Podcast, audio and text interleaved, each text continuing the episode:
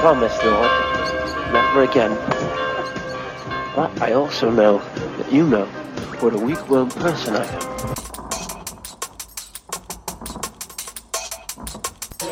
Regret this, Lord. I'm a wonderful person.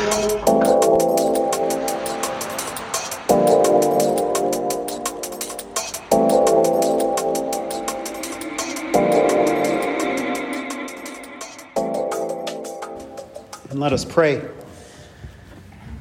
Gracious God, send forth your Spirit by the power of your word to create faith, to forgive sin, and to grow our love for you and for one another. Amen. In days to come, the mountain of the Lord's house shall be established as the highest of the mountains and shall be raised above the hills. All the nations shall stream to it. Back in 2001, uh, Carrie and I bought our first home together. Uh, we've been married for a couple of years, been slumming it in, in, in the hood of Burnsville. And, and uh, so we bought our house in Lonsdale, Minnesota. It's about 45 minutes south of the Twin Cities, about 30 minutes south of what was at that time the southernmost suburb. You'll know that now, like most big cities, it's basically built up between there and, and, and the cities now. There's not much farmland left, at least not along the highway. But we used to both work in the Twin Cities, so was always, at a minimum, a 45 minute drive to work for both of us. And needless to say, after 16 years, there were many times, and I don't think I'm alone in this, where you leave the parking garage or you leave the parking lot and suddenly you're in your garage, right? Like you don't remember anything that happened between when you left and when you got home. And you're just sort of like, well, praise be to God, I made it, I guess. I don't know. You get in sort of that autopilot where you drive the same road all the time and i used to there were a couple of different ways i could get home so sometimes i would i would shake it up a bit and get off the freeway at a certain exit just so i could go the back way to try and because i got bored uh, but but more often than not it was just same road you get into autopilot you don't really really think about it and it, it's good in, in, the sense that it's like having a self-driving vehicle uh, before google uh, which is good uh, but it's bad because it can be dangerous right you fall asleep Anybody do that before? 45 minute drive all the time, especially when I was working overnights. You're doing this thing. And then you're turning on the air conditioning in the middle of January when it's 20 below outside, having the window down, freezing, just to try and keep yourself awake, right?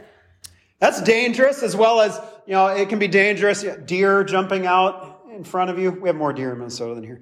You know, elk, I guess, raccoons, uh, uh, the occasional Canadian geese, uh, whatever it might be. Those things jumping out in front of you, as well as traffic, uh, construction, accidents, all those things. You want to make sure that you're kind of hopefully staying awake, but at the same time, you, you don't want to miss certain things.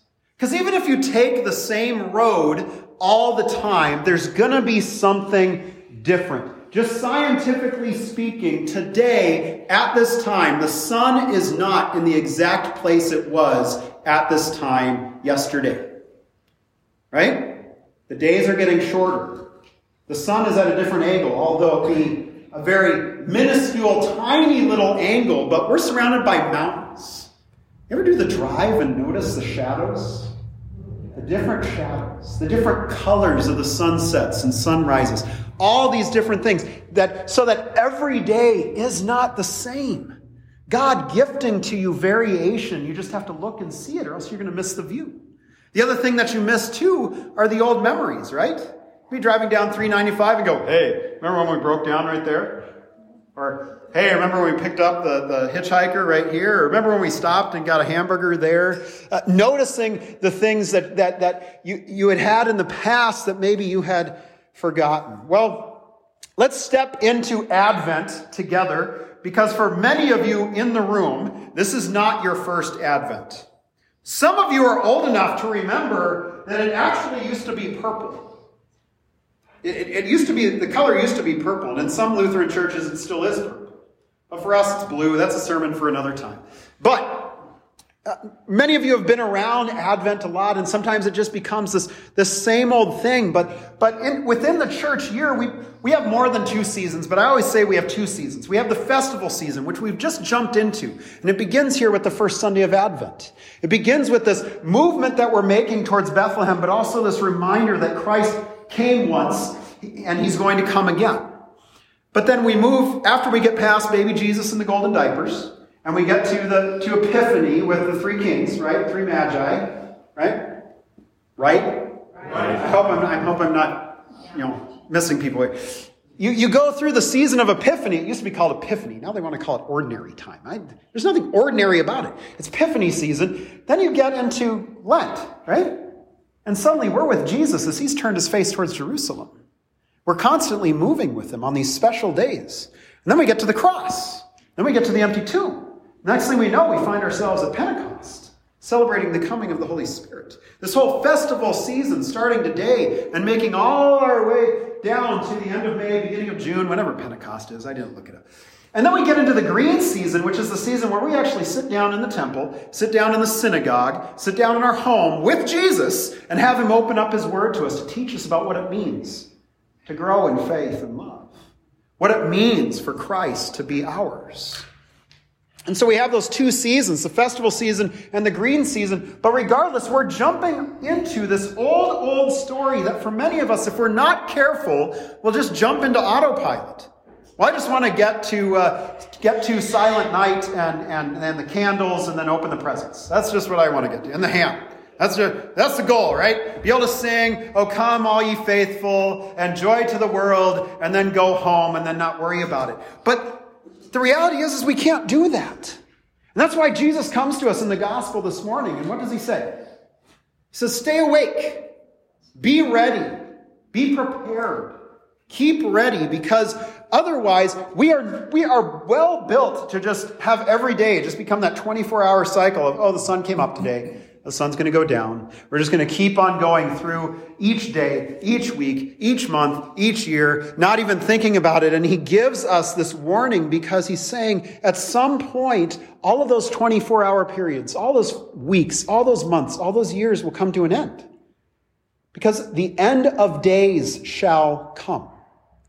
The culmination of history shall be a thing that actually happens as Christ returns. And so he says, stay awake for the advent of your God. Look for it. Be ready for it. Wait patiently for it because what comes with him is the embodiment of the gospel, Christ for you, coming to you. And so this morning, what I was telling uh, Shirley uh, this morning that I love Advent when we're in the year of Matthew, year A, because we get a lot of Isaiah, because I love preaching from Isaiah. So you get Isaiah. Um, but part of it too is because Isaiah sees something, right? It starts out with the word that Isaiah, son of Amos, saw concerning Judah and Jerusalem, or the matter, or the thing. He sees something, right? Well, what does he see of the advent of God? Because that's what he's seeing. He's seeing the culmination of history, the end of days. And that's what it says, actually. Our, our NRSV betrays us because it translates it as in days to come. That's not a good translation at all. The right translation is at the end of days. At the end of everything else, what does he see? He sees the mountain of the Lord's house. That's kind of a weird phraseology, right? Shouldn't you either see a mountain or a house? But the mountain of the Lord's house. He's talking about the, the place of worship. At that time, if you take the time to read 1st and 2nd Kings, 1st and 2nd Chronicles, all those things, they're going to talk about the high places. Because people would build altars and, and all sorts of things on every mountain they could possibly find. Because if you're on a mountain, you, you have the sense of being closer to God, right? Like the Tower of Babel. Yeah, like the Tower of Babel. Yeah. That, that you're closer to God. And so here he's talking about the mountain of the Lord's house, the worship place of the Lord's house, the place where all of worship comes together in the house that is the Lord's. And he says, This house this house that he's talking about is going to be established. It's going to be secure. It's going to be fixed. It's going to be unmovable. It's going to be firm. It's going to be steadfast. Nothing can change it. And with that steadfast, established house, it's going to become the highest of all mountains. the highest of all mountains, the head or the chief or the preeminent of all the other worship places, it's going to be the best above everything else. What does that mean? It means all our little idols, all our little uh, things that we worship, the things that we cling to, the things that we trust in, what do they become? They become subservient to the one, to Christ, to the Lord, to the Lord's house. They become nothing. And it says that it's going to be raised. It's going to be exalted. It's going, going to have a sense of greatness to it. I don't know if any of you have been to Jerusalem before. I haven't had the chance to yet. But I was reading one of the commentators that they're talking about how the, this, this Temple Mount, Mountain Zion, uh, is, basically just a heap of dirt. It's not really like a, it's not Mount McKinley. Okay? There's mountains out here that are way bigger than Mount Zion. All right? But he's saying that this little heap of dirt, this little tiny little mound of dirt, is going to become the greatest of all mountains. Anybody thinking baby Jesus here? This little tiny baby that we're told is the Savior of the nations. And we have to believe it. This baby that needs to be nursed and have his diaper changed and all these other things. That he is the one that is to be exalted, raised up. Because what happens with the exaltation of God's house? What happens with the exaltation of God's mountain? It says all the nations are going to stream to it. I love that word stream because that's the closest to what the Hebrew means. The Hebrew actually means a river flowing. And do you notice that this river is flowing in a particular direction? It's flowing uphill, not downhill, uphill. Do rivers flow uphill? Not usually. I bet there's some nations who figured out how to flow, you know, but they, they usually have to do that artificially. This river is going to flow uphill to the Lord's mountain, to the Lord's house. You don't get to go up it. You get sucked into it. You get sucked into the current and you get taken up there. All the nations, that includes you, will be taken up there. Well, it's fitting then that Jesus, in, in John chapter 2, we get done with one of our, uh, many of our favorite story, uh, the wedding at Cana. Anybody, water to wine? That's a good story to read about after Thanksgiving with maybe family you didn't enjoy time with. Water to wine. Um, or, or if you're Baptist, water to Welch's. Um, but uh, then we get the cleansing of the temple. John pushes the cleansing of the temple right at the very beginning instead of towards, towards the end. And it's there that, that Jesus gets confronted by all the religious leaders. And they say, Well, tell us by what sign, what thing are you going to do to prove to us that you have the authority to, to kick out all the people that are selling doves and sheep and all this other stuff? And Jesus says, Well, tear down this temple, and in three days I'll raise it up. And of course, the leaders are looking around at the stones. And they're going, This took 46 years. How are you going to raise us in three days? And then John gives us a little bit of a commentary. He says, Well, Jesus was talking about the temple of his body. When you read about the house of the Lord, when you read about even the mountain of the Lord, it's not some little temple somewhere. It's Christ. It's Jesus. That's the place and where we're going. We're going to him. He is both temple and sacrifice for you. Because it says in John chapter 12, verse 32, is, is when he says, When I am lifted up, I will draw all people to myself. Isaiah chapter 2, anyone? It's actually the same, the same verb, lifted up. It's the same both there in John in the Greek and in the Greek translation of the Old Testament, the Septuagint, in Isaiah 2 where it says, and it will be raised up, it will be exalted, it will be lifted up. It's the same word, it's the same verb. The mountain, the house of the Lord that all the nations are going to stream to, is Jesus, is Christ. Advent of our God being that we are desiring to be in communion with Christ. Having Christ come to us, and most notably, notably the fact that it's not up to us going to Him, Him coming to us. We didn't give him permission. He came on his own. Well, what do the people say when they get there? They say, Let us go up to the mountain of the Lord, to the house of God. Let us go to Christ. Let us go where new life is found. Let us go where the old, old story is, where all the culmination of history is going to be. Let us go to where our fears go to die. Let us go because everything else is shifting sand. That new car that you're thinking of getting for Christmas can't keep you alive. It could kill you. Right? But it won't keep you from death. But there is one who raises the dead, the one who comes into the world as new life, life among the dead, to give us new life, to give us a new identity, to, to, to make a new you out of the old you in which we're tied to a baby, to a God who comes for us and shall come again. Because this whole purpose of, uh, of coming to Christ, it says there in, in, in uh, verse 3, that he might teach us his ways in, in the Hebrew, the, the word for teach is even closer to rain pouring down upon you. It's not just you sitting in a class and I instill some language and, and, and some verbiage into you so that you can win Jeopardy. That's not what it's about. It's not, it's not for you to make it through Bible trivial pursuit. It is for the the teaching, the word of the Lord to pour over you, to drench you to cover you. And then when he talks about his ways, that is a wonderful thing to, to think about, it's about the journey. It's about the course of life. It's about something more than just some sort of adherence to a, to, to a form of religion. It's about something that becomes something more in us and for us. Uh, I said in the first service that in some ways we should be somewhat jealous of our Muslim and Jewish and Buddhist and Hindu neighbors because for them, their religion defines who they are, doesn't it? This is what you eat. This is what you wear. This is how you pray. This is when you pray, all those things. We, thanks be to God, have freedom in Christ, right? And so we've been freed from all those things. So if we do happen to eat shellfish on a Friday, we're not going to hell. But, but, there is something to be said for, for being so inundated with the word of Christ that it becomes something more than just an observance of something, but actually becoming who we are, our identity, giving us that freedom, making us free in Christ.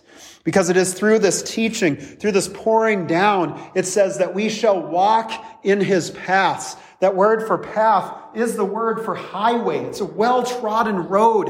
It would be the same word for a trade route. Meaning what? You're going from point A to point B. You got to load in your semi and you got to go from the distribution center to Walmart and you have to be there by such and such a date. It's the same sort of thing. It's, it's why when we hear in, in Isaiah 40 that, that we'll hear next week when, when uh, John the Baptist proclaims, he says, Prepare the way of the Lord, make straight the highway for our God. No curving, no stopping off at little pit stops, no losing stuff along the way. It's on our way with Christ, to Christ, in Christ. And what comes out of all of this? What comes out of all of this is the creative work of God. It begins when it says that the word of God breaks forth. The, the NRSV uses the word instruction. It's the word Torah, which we always connect to the law, but that's not how you want to look at it. You want to look at it as the creative work of God, the creative word, what he speaks in Genesis 1 to make life, where he says that he speaks and light comes into being. It's the same exact thing for us.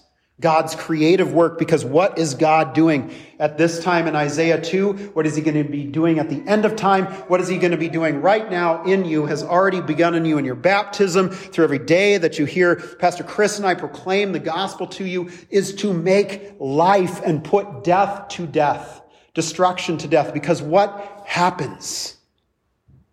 He speaks, he arbitrates with the nations and then people pound their swords into what? Plowshares. What's a plowshare? It's a lovely little word, but what's a plowshare? It's a hoe. What do you use a hoe for? Gardening. Or you spears into pruning hooks. What do you do with a pruning hook? You prune trees and bushes so that they'll do what? Produce more fruit. What do we have happening? In Christ, the advent of our God coming to us at the end of time, putting an end to death, putting an end to destruction, and making life. It's fitting that this is what is happening at the end of time when at the beginning of time, God speaks and a garden comes into being. A place where new life is coming forth. And now at the end of time, a garden is coming into being, a new life. So, with your Advent this year, it's not about keeping Advent well or anything like that, but what you need to know is that Advent is not the pregame to Christmas. Advent is not the opening act and you're waiting for the headliner to come that you just need to get through and you'll polite applause and you're waiting. No, Advent is life itself. It's the laying out of the full force of your faith, the faith that trusts that because Christ came once and said he was going to come again, that he holds to what he says to you. He said, I'm coming again, and we have to trust him. That he's going to come. That he's actually going to come regardless of whether you're ready or not. So when you show up here on Christmas Eve, and you come up to Pastor Chris and I and go, okay, no, we can't have Christmas yet. I'm not ready. Jesus goes, I don't care. I don't care how ready you are. I don't care whether you're listening, you've been listening to Christmas music since November 1st, or if you, you put out the Christmas decorations or you're waiting. I, I don't care if you have lights on the outside of your house. Jesus is going to come regardless because he already did once and he will come again, regardless of how ready you are, regardless of how holy you are. Notice there's no discussion in Isaiah about holiness. It's about God coming to you and streaming the entire world to himself. Because he's going to come again to finalize the establishment of his kingdom in you, a kingdom of peace and life and mercy and grace and forgiveness. That he's going to bring to an end all your fears of death and make our hopes of life complete. So, going back to the beginning, don't fall asleep at the wheel during Advent. Don't just coast through. Take it in. Take in each Sunday. Take in the lighting of your own Advent wreath at home. Take in, take in all these things. Enjoy the beautiful, beautiful journey with Christ and all the readings that you've heard before. Because trust me, both of us have been pastors long enough. We've preached all these texts. I don't know how many times. And yet, every single time, something new leaps forth to us.